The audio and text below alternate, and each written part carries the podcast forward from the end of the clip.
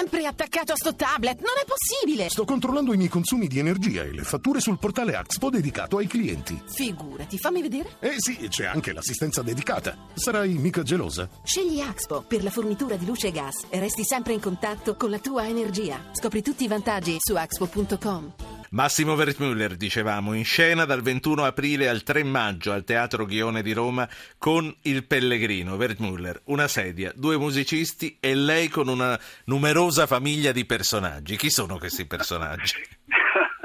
Dunque, io non ho mai amato, lo confesso, il monologo e allora ho piegato, grazie all'incontro con Pierpaolo Palladino, che è l'autore di questo bellissimo testo, e che riprendiamo, mm, giova dirlo, da, da una ventina di anni a questa parte addirittura.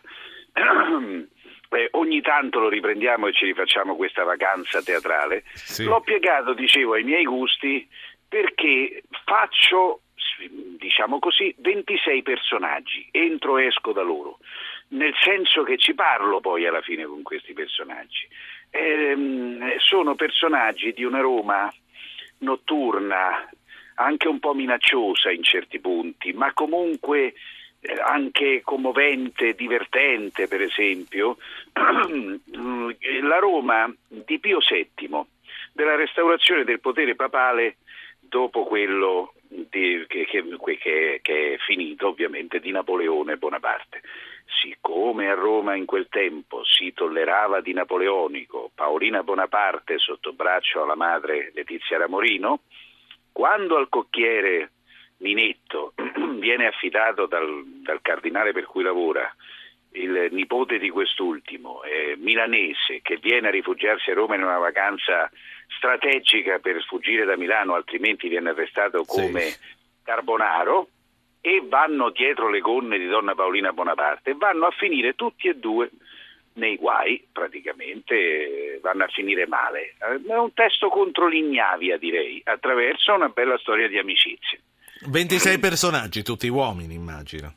No, no, no, no, no. Eh, c'è, la, c'è la mamma, per esempio, che dice una battuta fondamentale che fa capire anche quanto è contro l'ignavia. E lui gli raccontato dal figlio, da lui, dice: A malo sotto l'hai sempre detto, a farsene affari propri se campa cent'anni. Ma mo io ti chiedo, ma dimmi un po', l'affari propri, quali sono? Nel senso che a noi ci abituano a pensare che gli affari propri sono quelli del nostro metro quadrato, no? E no, può darsi che gli affari propri sono quelli, per esempio, di far funzionare un mondo, di farlo funzionare meglio, perché se ne giova anche la nostra vita. Cioè gli affari propri possono anche essere quelli di uscire da un proprio guscio, per occuparsi, preoccuparsi, partecipare della comunità, che è quello che fa il sì. cocchiere, che ha vissuto tutta la vita sul, sul cocchio lì, sul, sul, sul sulla seggiola del, della del carrozza. Sì. No, io esatto. non lo so come si chiama. Bert Müller, tra, tra, le sue principali, adesso il resto dello spettacolo teatrale lo vediamo a vedere al Ghione, se no che gusto c'è. Tra l'altro so che voi fate una replica speciale per i non vedenti eh, durante questa serie sì, di repliche. Come sì, funziona? Ecco, come funziona io onestamente non l'ho visto lì al Teatro Ghione. È lodevolissima questa Gli danno delle cuffiette nelle quali, sì, oltre esatto, a sentire lei che parla, esatto. gli spiegano quello che, che, non vedono. Quello che sta accadendo praticamente. E, Ed è una e, lodevolissima operazione. Cioè, sì, no, tra l'altro leggo anche che i cani stessi d'accompagnamento possono entrare. Possono a, entrare, a teatro. E, è vero, è vero. Una, una, cosa che non c'entra niente col teatro, ma che mi va di chiedere in questi giorni così brutti per, per il mondo intero. Tra le sue principali passioni, tra le sue principali passioni, leggo nella sua biografia che ci sono la storia e l'archeologia. Immagino l'orrore nel vedere le distruzioni in Medio Oriente per mano dei militanti dell'ISIS. Ma guardi, lei ha detto una cosa eh, proprio per me molto, molto preoccupante e sentita di questi tempi. Io non lo so, ma pare che il mondo stia galoppando, ma proprio a forte velocità, verso un red razionem. Perché dal tassista che dà il cazzotto a un padre che gli dice devo prendere le medicine, cioè dal piccolo praticamente al grande, e, e quindi parliamo di questi dell'ISIS per esempio che non so per quale Dio fanno quello che fanno, ma insomma fanno delle follie praticamente.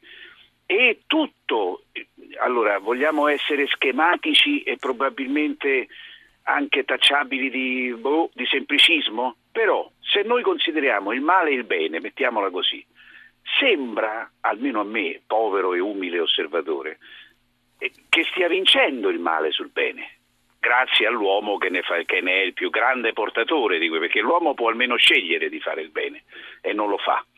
E quindi che è successo quindi... nella storia? Che quando a un certo punto si è arrivato a un punto limite oltre il quale non si può andare, tipo Hitler con la Shoah, c'è stato un re dell'azione che è stata la pagina più terribile della storia dell'umanità, che è stata la seconda guerra mondiale, per resettare tutto e ricominciare.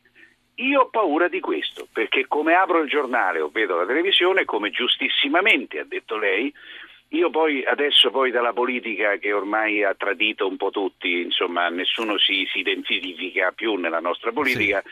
ho spostato la mia idea che la partecipazione alla comunità dia un senso alla nostra esistenza, piccola esistenza, dalla politica agli animali e all'ambiente, per cui sono diventata animalista, ambientalista e tutto quanto. Eh, vede che c'è pure, c'è pure, la parte mezza piena del bicchiere, questo è buono perché non è mica solo lei eh, che eh, reagisce poi in questo modo. Ho l'ultimo minuto e le voglio chiedere una cosa che mi sta a cuore. In 1992 lei e Mario Segni, che risulta non abbia gradito il modo in cui è stato rappresentato, io credo che mi sarei urtato anche io al suo posto. A lei è piaciuto fare questo personaggio che le hanno proposto? Ma sì, onestamente devo dire, io sono un interprete, quindi fa, faccio. Non, no, non, non, è colpa sua se Mario, ecco, se Mario brava, Segni se non sa scegliere i dolci.